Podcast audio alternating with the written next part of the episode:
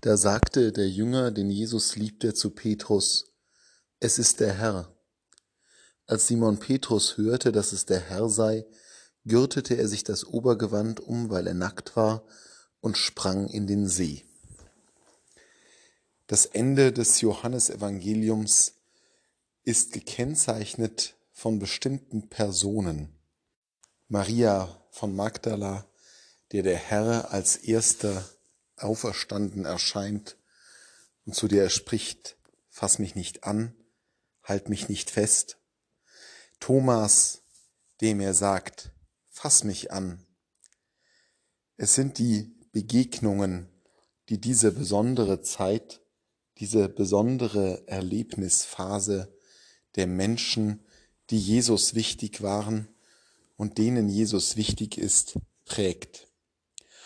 Und zwei weitere, die dabei eine Rolle spielen, sind Petrus und der Jünger, den Jesus liebte, der in der Tradition mit Johannes identifiziert wird.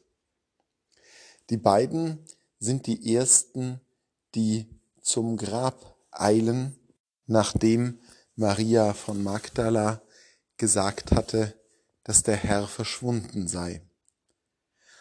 Und die beiden verhalten sich in unterschiedlicher Weise. Der Jünger, den Jesus liebte, geht zum Grab, blickt hinein und hält sich zunächst zurück. Dann kommt Petrus hinterher und springt sofort in das Grab hinein. Erst dann begibt sich auch der Jünger, den Jesus liebte, hinein, und es heißt, er sah und glaubte.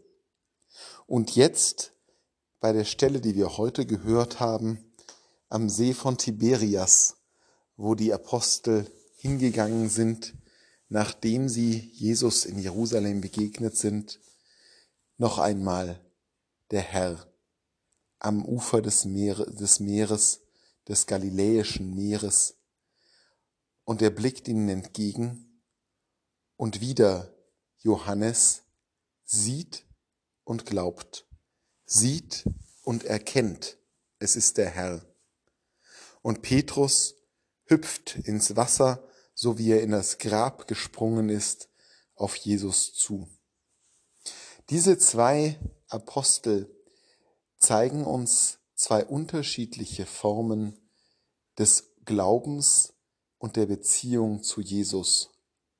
Die stille, zurückhaltende und die Forsche, die Hineinspringende. Beides gehört wesentlich zur Kirche dazu.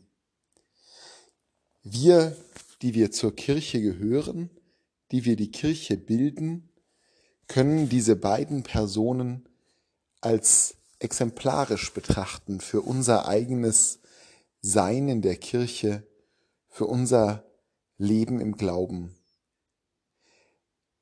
Jeder von uns kann sich mit dem einen oder anderen der beiden Apostel wohl besser oder weniger gut identifizieren. Vielleicht auch in verschiedenen Lebensphasen mit verschiedenen Figuren, die dort dargestellt werden. Zentral ist auf jeden Fall, dass die Kirche davon lebt, dass es vielfältige Menschen in ihrer Mitte gibt, dass es die Maria von Magdala und die Thomas-Typen gibt, die Petrus und die Johannes-Typen. Menschen, die voller Begeisterung und Tatendrang in die Welt hineinspringen, in den See und in das Grab, die etwas tun möchten, die hinauslaufen in die Welt und jene, die still dabei stehen, erkennen, beten und durch ihr Erkennen andere Menschen zu Jesus führen. Das kontemplative Element des Mönchtums und das missionarische Element des Priestertums, das nachhakende und aufrüttelnde Element des Skeptikers und das hingebungsvolle der liebenden Personen. Das alles gehört in diese Kirche hinein. Wir dürfen nicht das eine gegen das andere ausspielen, sondern müssen sehen, dass ganz viele Wege zu Jesus führen und das harmonische Zusammenspiel von uns allen uns alle näher zum Herrn bringt.